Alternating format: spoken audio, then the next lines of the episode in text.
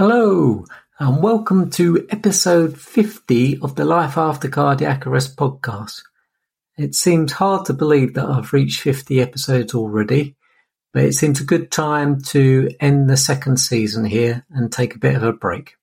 I've really enjoyed doing them again, and I've had some really great feedback, so maybe I'll be back. As I said, I had some really great feedback and I really appreciate some more. And this helps get the podcast out to other survivors. So please rate and leave a review where you can. Typically, this is on Apple Podcasts, Stitcher or Podchaser. And I'd just like to say thanks to all those who've appeared on the show, survivors, lifesavers, medical professionals and innovators. There's quite a few hours of content on here, and I hope you found something useful or entertaining in it. And if you haven't, I'd love to hear your feedback, as I said, or if you've got some ideas for future episodes, please let me know. And I'll leave you now with today's episode.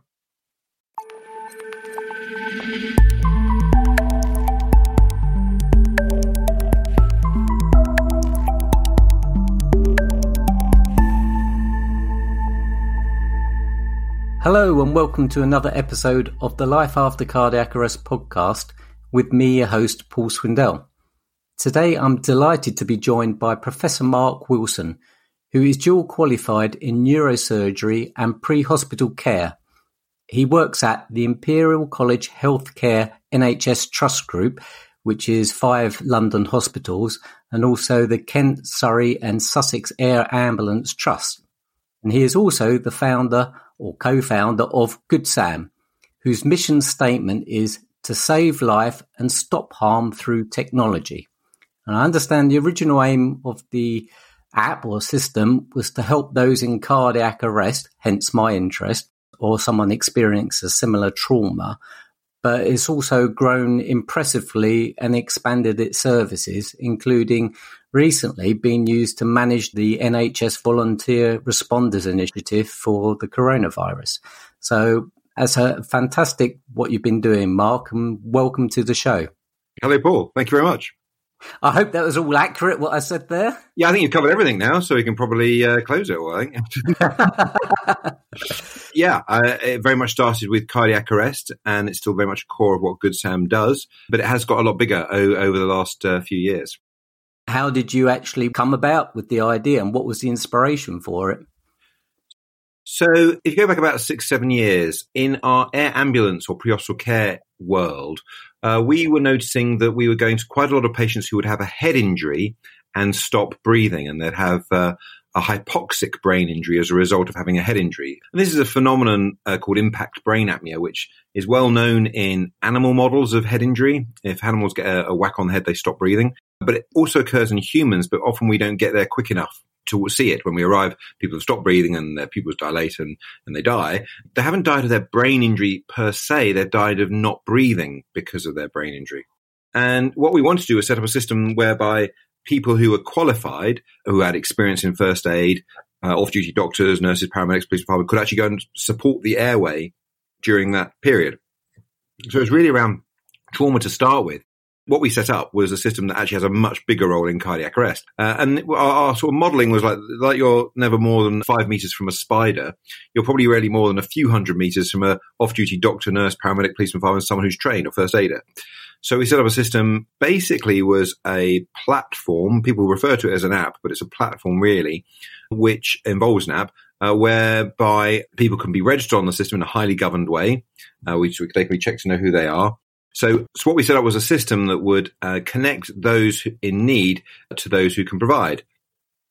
So the platform has now many, many thousands of uh, off-duty doctors, nurses, paramedics, policemen, firemen, first aiders on the platform ready, and then they are triggered by the ambulance service. So, for example, if you are in the U K or large part of Australia or New Zealand now, and someone with you has a cardiac arrest and someone does nine nine nine or the equivalent number anywhere else, uh, and says certain words such as not conscious, not breathing, then that will those determinants will trigger the GoodSAM platform to whatever algorithm the ambulance service has set. So they are, their algorithm they may have set was maybe say to alert three first aiders within a, within a few hundred meter, uh, a few hundred meters, and then maybe two professionals within a uh, one kilometer region, for example, depending on where you are, urban or rural. Uh, and that response is then triggered so that whilst the ambulance is en route, someone who is good, is good at high quality C P R can be doing that and hopefully getting an A E D as well and using that. So, and that saved many, many, many lives now, and well in the hundreds now. So uh, it's, it's proved quite a, a positive platform, yeah. Yeah, that's amazing that you you can say already that you've saved hundreds of lives. You you mentioned about the medical professionals, but I believe lay people can be involved in its use as well. Yeah, so well, yeah, so absolutely, the system is highly governed, and you, and this is one of the big things to consider. We've one of the biggest achievements I think GoodSAM has had is actually affecting cultural change.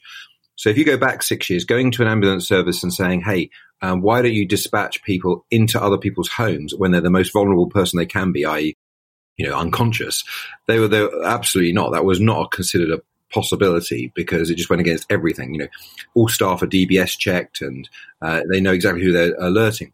So to be able to alert someone that never, that wasn't even employed by them to a an emergency was something that just they, a lot of ambulance services wouldn't consider. However, because we set the system up in a highly governed way where people had to upload their I D, their work I D, if they're a doctor, they get checked off against the G M C register or a paramedic against the H C P C register, or if they're a member of the public, they have to upload their sort of driving license or um, or, or passport or similar proof of identification, identification and their first aid certificate. It's highly governed, and therefore that gave them confidence to be able to deploy these people. And they also have complete control, so they can, say, deploy staff over a, a wider radius than public, who can be, uh, for example, deployed only over maybe one hundred, two hundred meters. So literally the public is being alerted to their next door neighbor. So it makes it very, very safe. And, um, yeah, so that's one way that the public can get involved. If you've got any first aid qualifications or you can, you've been able to, you've been trained to do C P R, then you can register, upload your certificate, and then join the platform and be deployed. It does depend on where you live. Different ambulance services have different criteria and different models. If you're in New Zealand, for example, they're really happy to self to alert self-certifying people, but they're over a narrow radius, so actually it makes it very safe. It literally is to people within a couple of doors of your house. But there, there's all kinds of ways you can set the algorithm up. And the other way that the public can help is we've managed to create the world's largest A E D registry or database, and that's very much through the GoodSAM community. And when people see an A E D, a defibrillator, they can take a picture of it, upload it through the app, and then that will then go onto our mapping system, and we sh- we give all that data to the statutory ambulance service for the region. And we can check it's where it is. We check it where it is, but using Google Earth and various other clever little ways we've got of, of making sure it really is there.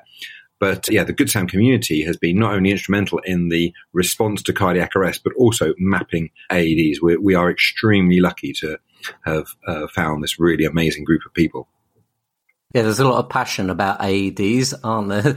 But um, perhaps we can just come back onto that a little bit. But the, the actual users or responders, who are you finding that um, takes up this sort of app? Yeah, so um, we've got a full breadth of people everywhere, everything from professors of cardiology to, you know, many, many N H S staff and police and fire staff who is part of their statutory training to be able to do this, obviously.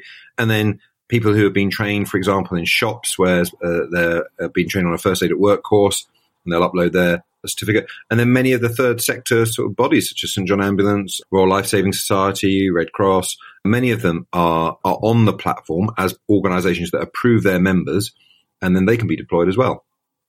So if someone was wanted to be on this and they sign up, does it mean that they can get alerted at any time during the day, or or do they clock on, as it were? So, no, so this isn't like an on-call system or anything like that. So we do provide that as well. There is an on-duty button, for example, which is for mostly for community first responders. So if they are looking after their community officially by the ambulance service from eight a.m. on a Saturday morning till, say, eight p.m. on a Saturday afternoon, evening rather, they can log on duty and off duty, and they will be dispatched to many other types of emergency, such as shortness of breath, epilepsy, and other things as well.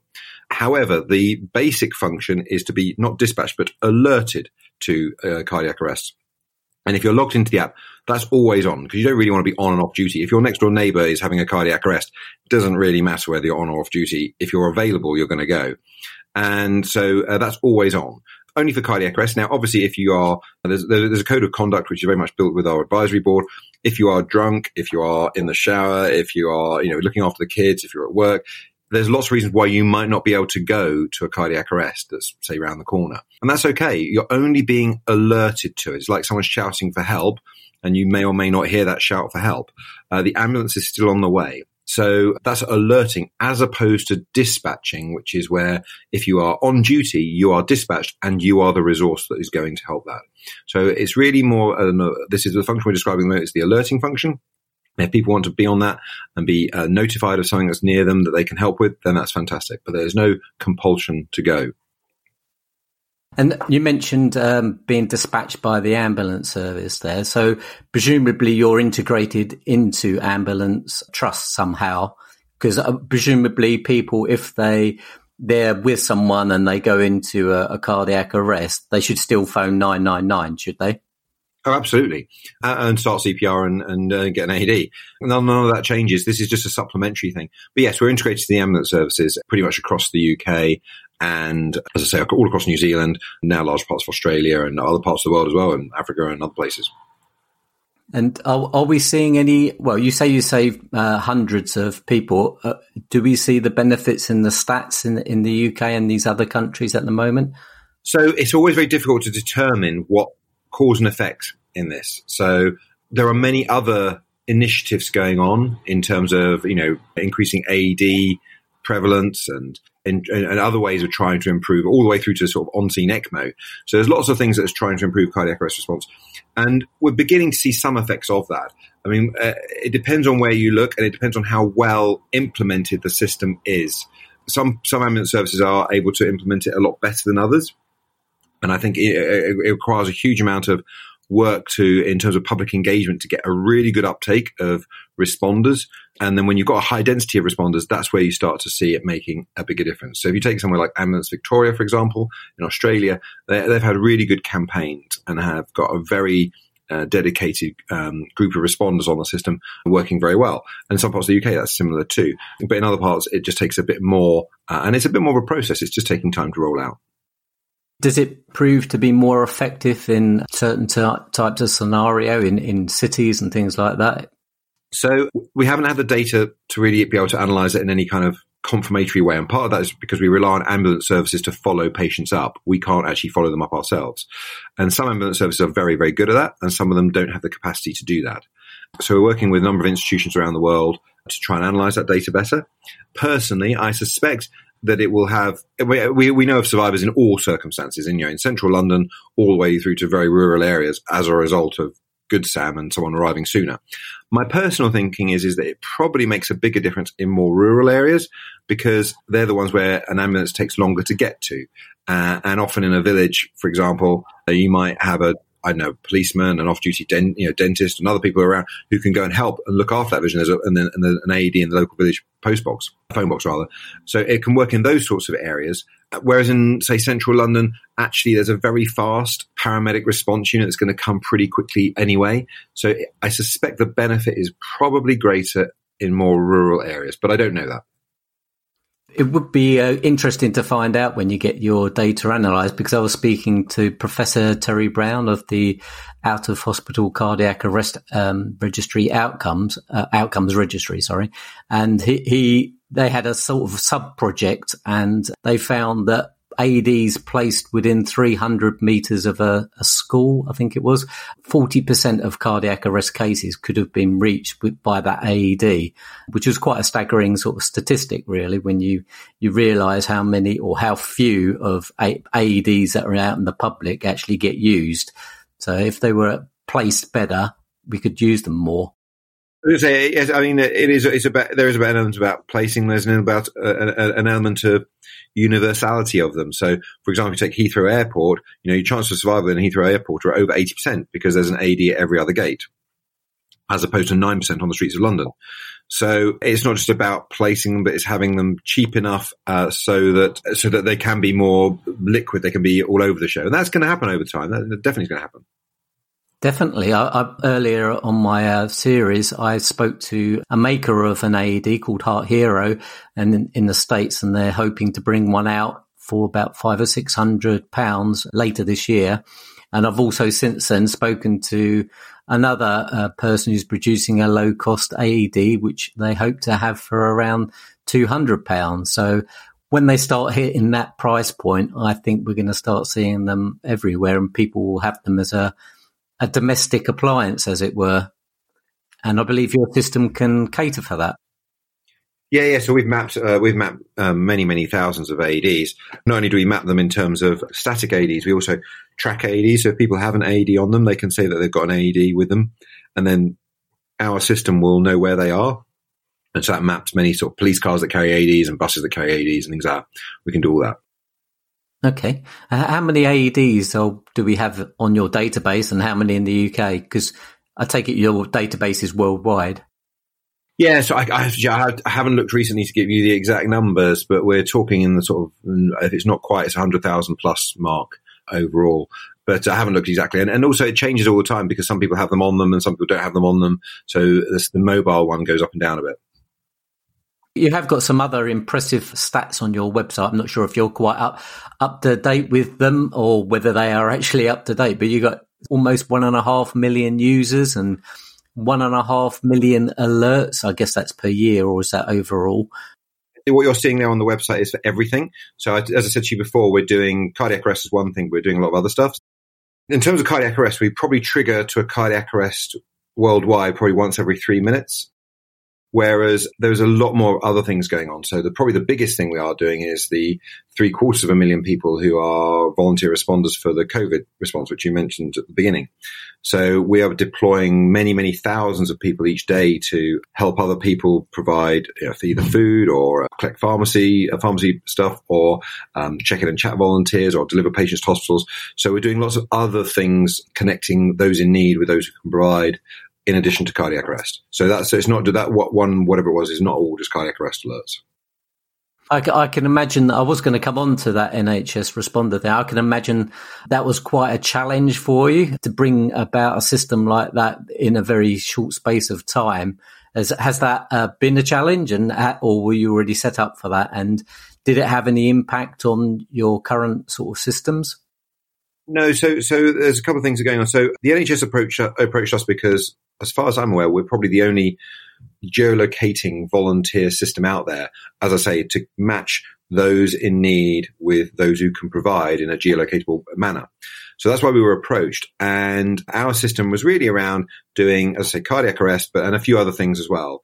So what they wanted to do was us to modify our platform to be able to do other responses specifically around COVID. And so, yes, we very had to very rapidly provide uh, some functionality around that. But the system went live, and we've done, you know, it's been absolutely fine. And just to give you an idea, when we had the three quarters of a million people, well, it was actually more than three quarters of a million people that applied, at the maximum rate of application, there were four thousand applications per second of people trying to join the volunteer army. And we handled all that and put that through to the Royal Voluntary Services, who, who check off people and make sure they are either D B S checked or have uploaded their passport or driving license. And that's how they got on the platform. But so it was, it's, it had to, it was busy. Yeah, we had to do a lot of work to get it all working, but it all worked absolutely fine. If we go back three months, we didn't quite know which way COVID was going to go. And in that, in the peak that's happened, there has been a huge amount of volunteer effort and support uh, of communities around them. And, and, and, and some of that's going away a little bit now in terms of what people need, but actually uh, the, it's going to carry on, A, because COVID's not going to go away, and also because people are still going to need to shield if they're going to go into hospital or anything like that. So the system is still uh, extremely active. I can imagine it provides a, a sort of a win-win scenario as well for these people, perhaps who have been furloughed or made redundant. It gives them a purpose to be able to help someone else and gives them a way of giving back to society. Yeah, and, and, and obviously that depends on where you are, because if you live in an area where there are there's many community services, then actually this national kind of deployment thing isn't needed so much. If you live in an area where there isn't much community services, then this is used hugely. So you do see a spread of people saying, some people say, why haven't I been, why haven't I been used? Well, actually, it's probably because either there isn't enough people around you who need help, or you've got good community service around you, which is fantastic. but other people are being used extensively because actually they don't, there's not necessarily such a such a uh, an availability around them. But as I say, it's being used for all kinds of things now. Probably the biggest thing it's being used is for is just you know helping people who are lonely, checking in chat calls to make sure that people you know, just have a general chat and make sure that people who are who have been isolated for many weeks and months now actually uh, are at least getting to socialise and you know just be active from a mental point of view. You talked about the other services, community volunteer services. Can you see this being a hub for all of those and bringing them all together so that there's just one place where volunteers are disseminated from? Um, so, yeah, that's happening in, in, in many ways. And, and yes, I can see that. And there's some things that it's suitable for. And there's some things that it's probably not so suitable for. So I'm just trying examples here. There's, you know, there, there's still actually just looking after your neighbours, which, you know, is a thing that everyone should do. Uh, but the world has changed somewhat over the last, you know, twenty, thirty years.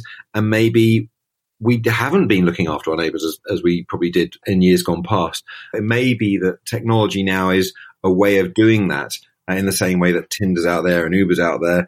Maybe GoodSAM is that to the third sector. Uh, and certainly we've got many organisations on the on the platform now, as I say, across the whole third sector, really, who are providing some of their services through this. You're not going to have the option on there to swipe right or swipe left on a cardiac arrest, though. It's not going to be like that. It's, it's so. I mean, the thing about this is, is that it's a it's a voluntary thing. So if you are able to, whether it is, whether it be cardiac arrest or whether it be helping someone, you know, click uh, shopping or anything like that, this is all voluntary. And the way the system is set up is that if you're able, you can go and help. That's fantastic. If you're unable, or you ignore it, or you're in the shower so you don't hear it, or whatever it might be, uh, then within twenty seconds, the next person closest will get an alert. So it will keep moving through. So it's not the end of the world if you can't go. There's, we now have, from a, from a point of view of volunteers, we have probably someone on virtually every street in the U K, or in, in England at least. So actually, don't worry, there's plenty of people around. And we're hoping to get that sort of level with cardiac arrest as well. And then that will make a big difference. Mm-hmm. That's excellent. I mean, one other thing I see in the sort of cardiac arrest survivor community is, you know, people saying, oh, how how the stars are aligned, or everything was really serendipitous that there happened to be a, a doctor or a nurse who was driving by, or someone who was near. Well, you're, you're going to make that even more of a reality, really, aren't you? Because those people are, are going to hear, they're going to know about it. That's the exact purpose of it, is to um, increase the likelihood that someone will be there earlier. And if they're there a minute earlier, that's a ten percent increase in survival. It's massive. So, and we're talking, you know, huge numbers as well. So even a small percentage of increase in survival, it will make a big difference in terms of numbers. I mean, you're not only getting people there quicker, but you also got a facility within your system that can do live video streaming, I believe. Yeah, so this is a separate sort of thing. It doesn't require any apps, and it's being used for lots of things other than cardiac arrest, and it's being used by the ambulance services and the police services. And it's the ability to open up anyone's cameras remotely on their phone without the need for an app. So there's no need to download Skype or FaceTime or any of those things, or Zoom. You just you just send them a link, they click the link, they get there, and we can see what's going on. And that has a huge implication for resource dispatch, because you can then see how sick someone looks, or uh, or how big the fire is, or the burglary, or whatever it is that's going on, and then you know what kind of resource to deploy. So that's one aspect of it. It's, it makes means that you can get there quicker. If, it, if it's more serious than you might have thought over over the actual audio call, then you deploy a better, you know, a more advanced resource more quickly, and you can save resource for when you need it. Uh, that's one aspect of it. But the other aspect of it is actually being able to utilize people who are around to provide earlier care. So that can be from anything from, oh, look, you need to run your hand under the water, it's burned, for example, all the way through to cardiac arrest. Uh, and there's been some great work done um, in Copenhagen, which has shown that by opening up people's cameras, you can do video-assisted C P R, and you can advise the caller where to put their hands. You're, you're too high up, you're too low down, and start compressions. No, you're too fast, you're too slow, and play the metronome out loud to them so they can hear it. So actually, you can improve C P R quality by seeing what's being happening, even before you get there. So that, again, there's lots of exciting stuff around the use of video in these in scenarios. So you said you just send a link. Does, does the person need to have the uh, GoodSAM app on their phone already? No apps. There's no apps. And we locate them as well. There's absolutely no apps involved. That's the beauty of it. It's quick. It's under ten seconds, and you can see what's going on. That's fantastic. I can see that being, you know, a, a game changer, essentially, isn't it? Like you say, in terms of C P R. It very much is. It, it, and it very much is in, in all fields of any kind of emergency, and not just emergency, but actually even sort of less acute uh, sort of people have got a rash. Oh, let's have a quick look. Uh, don't worry about that. That just looks like a, you know, or, or actually, no, that could be meningitis or uh, uh, uh, measles, whatever it might be. You can actually begin to make a bit of better diagnosis. Are there any security concerns around that? So, no, everything we've done is, like, well, our governance is absolutely top-notch. Everything here is highly secure. So it's all, you know, T L S one point two, A S two fifty-six encrypted, it meets all G D P R requirements. It is absolutely, and to handle, you know, the, you know, the three quarters million people we've had to handle for the N H S volunteering system, the system is, security is absolutely a priority, and it meets all the requirements that are, that are out there. I mean, I see on your website, you're saying you're doing eighty thousand videos a month. That's pretty staggering. So that, yeah, so that's uh, across everything. So that's across police, fire, ambulance, and also clinically as well. A lot of people use um, this in a sister thing that we run called clinic dot co as a uh, online consultation platform. And it's a similar thing, or it's the same thing really, but more for hospital use and more for G P use. And so that's, so yeah, it's, it's busy. I imagine that the, the GoodSAM brand, as it's getting bigger and taking off, is sort of opening up all sorts of other avenues for you. When you started this, did, could you ever imagine the sort of things that you're going to be able to do that you are doing now? And also, where's it going to take you next?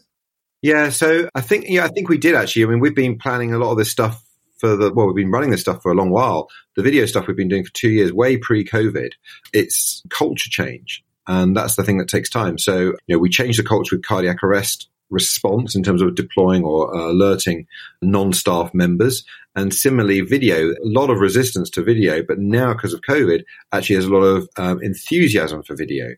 So it's a, it's a, it's a combination of, of what we develop and people being accepting of it. So, so, so we've been doing what we've been doing for quite a while, as I say. And then, and what we're doing in the future, there's tons of stuff now in the world of drones and other technological advances that very nicely integrate with what we're, with the sort of platform that we have.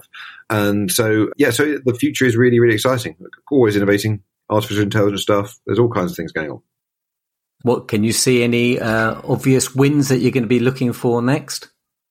If you look at what makes difference in most things in medicine, it's not actually a drug, a magic drug or anything like that. It's usually logistics or a system change. So if you want to save cardiac arrest patient, more cardiac arrest patients, it's not about adrenaline or a new wonder drug or anything like that. It's about getting people there quicker to do C P R and to use an A E D, and then getting to the right hospital quickly to have their angioplasty or whatever it might be. And so what we need to do is get this kind of platform out more universally, more people on board, improve the response rate so that actually everyone gets someone starting C P R within a minute and a half, two minutes, and A E Ds. And then we can get up to the, then you're getting up to the cardiac arrest survivors that you have in um, Heathrow Airport and things like that. So, so it's not, it's, it's not just about developing new stuff. It's actually about embedding, making sure the stuff that you have is being used properly. And that's for cardiac arrest. And it's the same for video. Uh, it's there. People need to use it. People need to become skilled in using it. And then they will be better at deploying people, deploying and uh, giving advice over the over video. So actually embedding some of this stuff is also really important. Some of the other places where they have got very good cardiac arrest um, outcome uh, success rates, like in uh, the Scandinavian countries and Netherlands and uh, Seattle County and in the States, are they user, using technology um, like GoodSAM? Are there are there equivalents of it, or yeah, are you going to get into are, those? There are other people around who are doing similar alerting systems. The only thing I'd say that's different about GoodSAM is is that ours is really highly governed. Um, by that I mean, you know, everyone who's on the platform is know you know who they are. So it gives the ambulance services here in Australia and New Zealand and other places the confidence to use it, not just for public, but for private addresses as well. And so, so yeah, but there are other places that are doing versions of a similar sort of thing. You talked about all the A E Ds that you've got on your system. Can people, uh, it's, it's a common thing that people want to see where they are on a map. And I know there is a, a British Heart Foundation and N H S initiative to uh, the circuit to build this map, but I think it's only available for the ambulance uh, trusts. You've got A E Ds on your map, and I know you can see them within the map on, on your app, but can people see them outside of that app? So uh, so if you uh, download the GoodSAM Alerter app, which is a way of triggering the platform, if you're with someone who's having a cardiac arrest, as well as dialing nine nine nine, dials nine nine nine for you, that displays the A E Ds on that in a location-based uh, way. So you can see the A E Ds that are around you. Like all things about uh, to do with data, there's governance processes and consent issues around who owns that data. So I say, as I say, we map it all, but actually we give all that data away to the statutory ambulance services for the region, and then they let us display it. But we display it in a location-controlled way. So it's not a massive map that someone could potentially, for example, then contact all the uh, people who ho- ho- hold A E Ds and try and sell them new A E Ds and things like that. It's not for that reason. It's it's a controlled data. And it's not our data to show, really. As I say, it's the ambulance services, and we uh, our advisory board goes through Uh, how we do that. So yes, if you download the alert app, you can see where they are, but it's not a big map of the U K or anything like that. And my last question, which you sort of answered, it was going to be, what is success in ten years' time? What would what would be, uh, you know, the champagne popping and all of that sort of stuff for you? Well, we haven't really thought of like a, an end point. It's more just making sure this gets embedded and used well. And to be honest, we get a champagne sort of feeling every time we hear of someone who survived. That's just amazing. So the more that happens, the better, I guess. And, you know, when we start to see big differences in the numbers of survivors and that can be attributed through their system for cardiac arrest, then that'll be um, fantastic. But there's many more things. Cardiac arrest is, is one part, as I say, but actually people who have epilepsy or shortness of breath, or people who are getting, I know, in an assault type situation, they're using video for the police and they stop the assault. There's many other things apart from cardiac arrest that actually where benefit it can be given as well, and, and lives saved, many lives saved actually through this process, not just cardiac arrest, but the cardiac arrest is, our, is where we started, and it's always very, very special and core to, to everything we do. Fantastic, Mark, and thank you very much for your time. And I know you're a very busy man, and thanks very much again for letting us know all about GoodSAM. And I hope many people who are listening will go and have a look at the app and sign up for it if they're qualified, or if you're not qualified, go and get a qualification. So thanks very much, Mark, again. Thank you, Paul. This concludes this episode of the Life After Cardiac Arrest podcast, and I'd love to know what you think. And you can do that via Facebook, Twitter, Instagram, or the website sudden cardiac arrest u k dot org, and you can find us by googling Sudden Cardiac Arrest U K or the Life After Cardiac Arrest podcast. If you have found value in this or other episodes, please help spread the word by leaving a review on your podcast provider such as Apple or wherever is convenient. And don't forget, if you want to know more about Life After Cardiac Arrest, check out our books, Life After Cardiac Arrest, on Amazon. Make sure you click subscribe, and I'll speak to you next time.